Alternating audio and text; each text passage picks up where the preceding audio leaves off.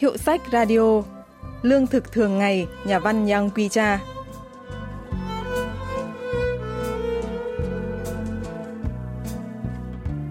Chuyện ngắn Lương thực thường ngày nằm trong tuyển tập Những người ở phường Quân Mi, gồm 11 chuyện ngắn của nhà văn Yang Quy Cha, được xuất bản năm 1987. Chuyện lấy bối cảnh những năm 1980 ở khu dân cư số 5 trên 23 phường Quân Mi, thành phố Bucheon, tỉnh Gyeonggi. Câu chuyện dưới đây xảy ra vào đợt cuối năm vừa rồi.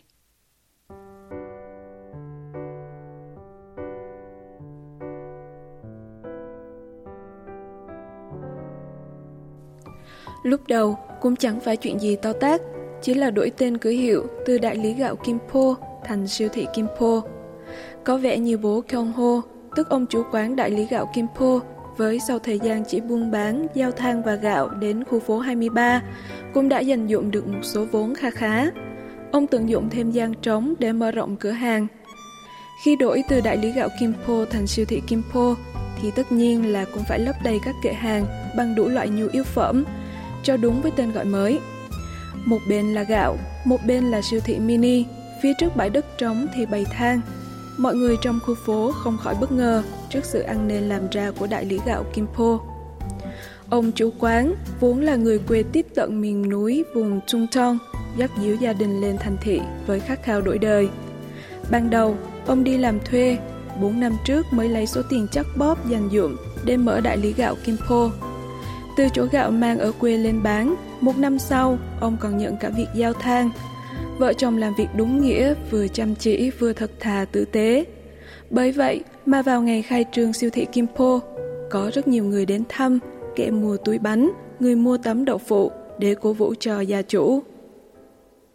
Lúc này cũng có một nơi đổi mới nữa là siêu thị anh em của nhà tổ trưởng Kim.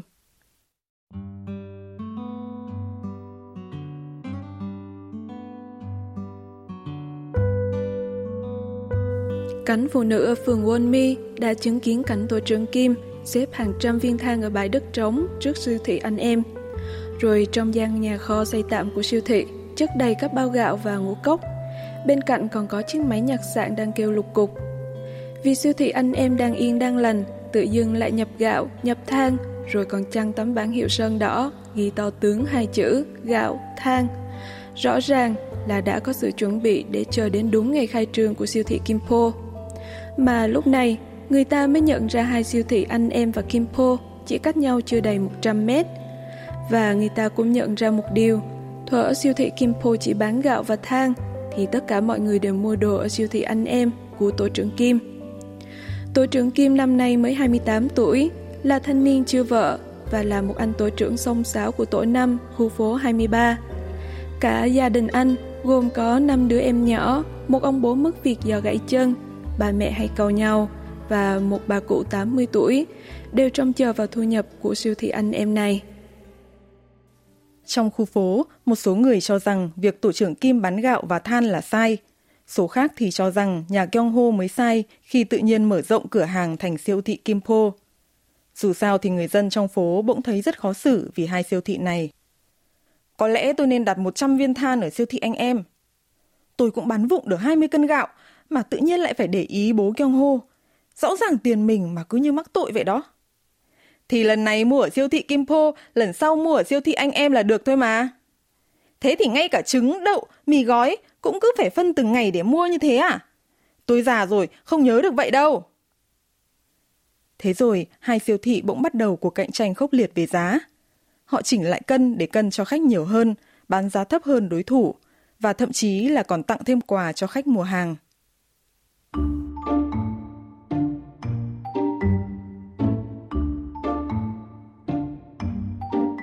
Ui, chỗ giá đỗ này chỉ có 200 won thôi sao?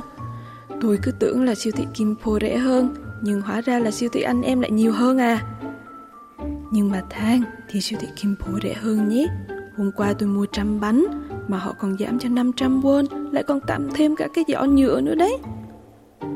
Lúc mẹ Soda đang thầm thì chia sẻ thông tin, thì bác gái tiệm giấy vừa đưa cho con cái kẹo mút sô-cô-la, vừa rủ rỉ. Bán thế thì sao mà có lãi được cơ chứ? Cái kẹo sô-cô-la 200 won mà tổ trưởng Kim chỉ bán 150 won thôi. Còn chẳng bù được tiền vốn ấy chứ. cứ như vừa bán vừa cho ấy. Bác gái cô Hương của văn phòng bất động sản Cang Nam thực sự bị rối. Vừa nãy thôi, cô còn khoe mua rẻ được ở siêu thị Kimpo 30 won. Vậy mà chỉ loáng cái, đã thấy siêu thị anh em bán rẻ hơn tận 50 won. Phải chọn siêu thị nào để mua rẻ được đây? Đúng là đau đầu quá thể. Bác gái cô Hương vừa phàn nàn thua lỗ với bác gái tiệm giấy thì lại bị mắng vốn lại. Cái bác này đến thật, lỗ cái gì mà lỗ cơ chứ? Bác cũng được lại tận 200 won ở tiệm Kimpo rồi còn gì? Nghĩ ra thì cũng đúng vậy thật. Người xưa nói, trâu bò đánh nhau rồi mũi chết là sai bét. Trâu bò đánh nhau nên chúng ta mới lại có số hưởng như thế này chứ. Trận chiến giữa siêu thị anh em và kim po vẫn chưa đến hồi ngã ngũ, thì sang năm mới lại có thêm một cửa tiệm treo biển hoa quả tươi mở ở gian cửa hàng còn trống dưới khu dân cư. Cửa hàng hoa quả tươi nằm ngay giữa hai siêu thị anh em và kim po mà không chỉ bán hoa quả, phía ngoài còn dán tấm giấy ghi các đồ khác phía trong cửa hàng. Mẹ Kyung Ho, chủ siêu thị Kim Po vốn là người đon đả hay cười, nhưng nay lộ vẻ đăm chiêu. Tổ trưởng Kim của siêu thị anh em cũng suốt ngày chìm trong men rượu.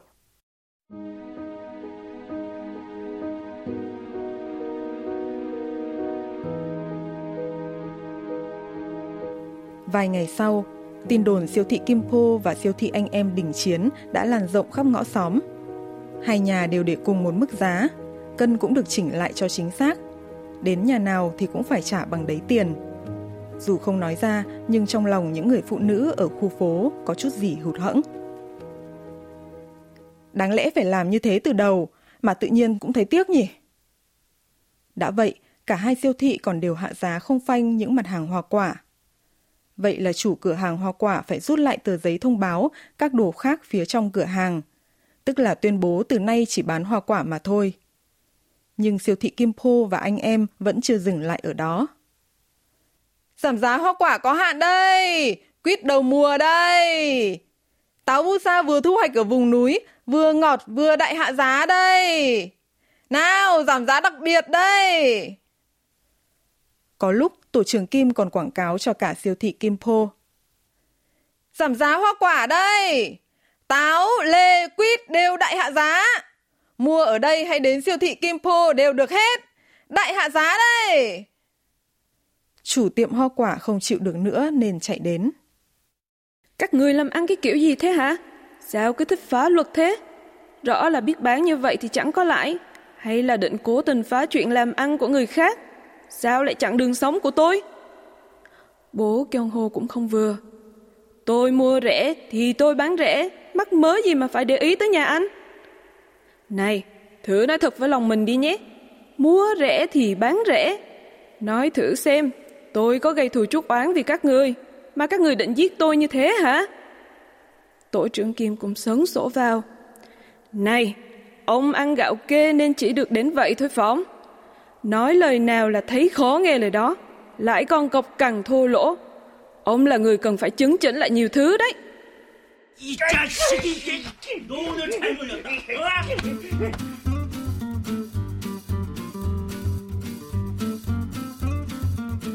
Thế là chủ cửa hàng hoa quả lao vào túm cổ tổ trưởng Kim mà đè xuống. Rõ ràng là anh ta thấp bé nhẹ cân hơn, nên trong loáng chốc đã bị tổ trưởng Kim vật cho lăn đùng ra. Không cần biết đứa nào, hễ cứ phá chuyện làm ăn của tôi là tôi không để yên đâu. Tôi phải thế nào mới sống được như bây giờ chứ? Đừng có tưởng thằng này dễ chơi. Vậy là tiệm hoa quả phải đóng cửa sau một tháng. Người dân trong khu phố vẫn xì xào mãi về việc này. Mẹ Sine vốn làm nghề sửa chữa đổ điện cũ thì thấy đau lòng lắm.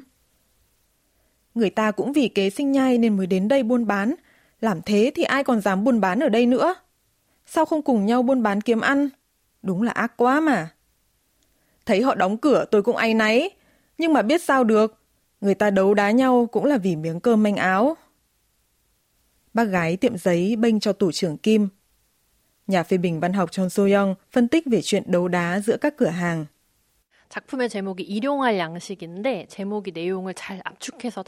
Nhân thể truyện là lương thực thường ngày mang tính nội hàm rất cao.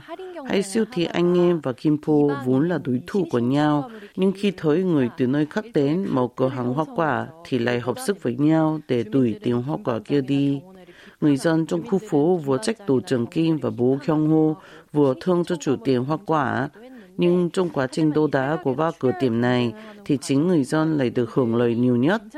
Chuyện nghe có phần đơn giản và chút hài hước nhưng lại phản ánh hình thức vô cùng tàn nhẫn, thương đau. Chủ tiệm hoa quả sau khi rời phường Wami rồi sẽ đi về đâu? Chắc là không vào được thủ đô thì sẽ bị giặt ra ngoài rìa nữa.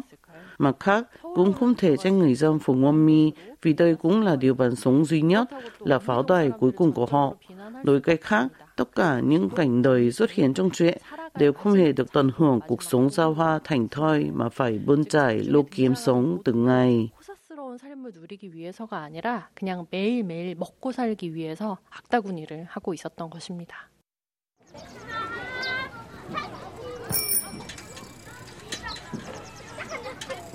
Mùa đông dài đằng đẵng rồi cũng đi qua. Những đứa trẻ phóng xe đạp từ những con ngõ nhỏ. Cánh phụ nữ phường Quân Mi lại tụ năm tụ bảy để tắm nắng và tắm chuyện. Bác gái nhà cô Hưng vừa mở cửa văn phòng bất động sản thì các chị em phụ nữ đã súm lại hỏi có chuyện gì mà bà vui vậy. Làm sao mới nhìn mà biết có chuyện vui thế? Có người thuê lại tiệm hoa quả rồi, mới vừa làm hợp đồng xong. Lần này thì nhà Sine đau đầu rồi nhé. Là sao? Sao mà nhà em khổ? Có tiệm sửa chữa và thu mua đồ điện tử đến thuê à? Ờ, họ cũng chưa quyết định hẳn. Nghe nói là để xem xét tình hình rồi mới tính. Bác gái nhà cô Hưng nói lấp lửng và khẽ dò ý mẹ Sine. Thì người ta mới phải thế nào mới đến đây đi sửa chữa đồ điện tử chứ? Người ta cũng vì kế sinh nhai nên mới đến đây buôn bán thôi mà. Đúng không nào? cắn phụ nữ cười khúc khích khi nghe bác gái tiệm thịt nhại lại lời mẹ Gine. Mẹ Gine thì nhăn nhó nửa cười nửa không. Cô nhà số 64 mới chuyển đến thấy tò mò nên góp lời. Không biết sắp tới sẽ thế nào nhỉ? Hay lại cãi nhau? Vừa rồi mới thấy nhà Kiều Hồ cũng không phải dạng vừa đâu nhỉ? Lại có người nói hai siêu thị đã đình chiến rồi, giờ đâu có cớ cãi nhau nữa. Không phải lo chuyện cãi nhau đâu, chuyện cũ bỏ qua, giờ phải cùng nhau bảo nhau mà làm ăn buôn bán chứ. Bác gái nhà cô Hưng đưa ra kết luận hòa bình cũng là để ám chỉ đến mẹ của Sine nữa. Nhưng mà tổ trưởng Kim đâu dễ bỏ qua. Ở cái xứ này, nếu cùng buôn bán một thứ, rồi thì cả hai phía sẽ cùng phá sản mà thôi. Cánh phụ nữ thấy lời mẹ Sine ngoắc cái đã thay đổi thái độ, thì biết là từ giờ phải cẩn thận trong lời ăn tiếng nói.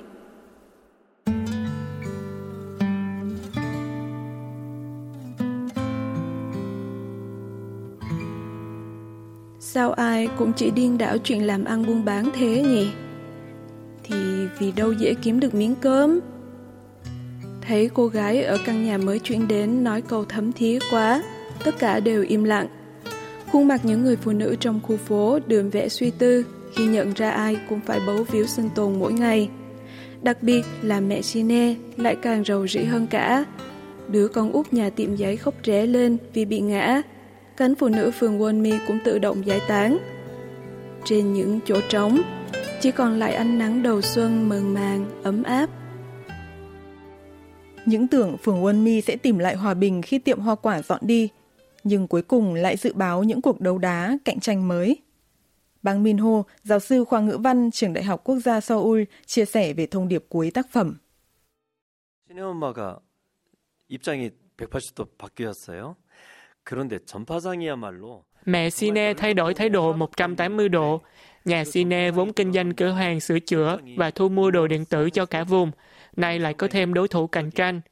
Đây là một chi tiết vừa hài hước, vừa đầy kịch tính để làm toát lên thông điệp nhà văn muốn gửi gắm cuối chuyện. Không phải chỉ riêng vấn đề của gạo, của than hay tiệm hoa quả, mà đây là vấn đề, là điều kiện sống khắc nghiệt mà tất cả chúng ta đang phải trải qua, cũng giống như tựa đề lương thực thường ngày vậy. 끔찍한 삶의 조건인지도 모른다고 작가는 신랄하게 얘기하고 있는 것이죠.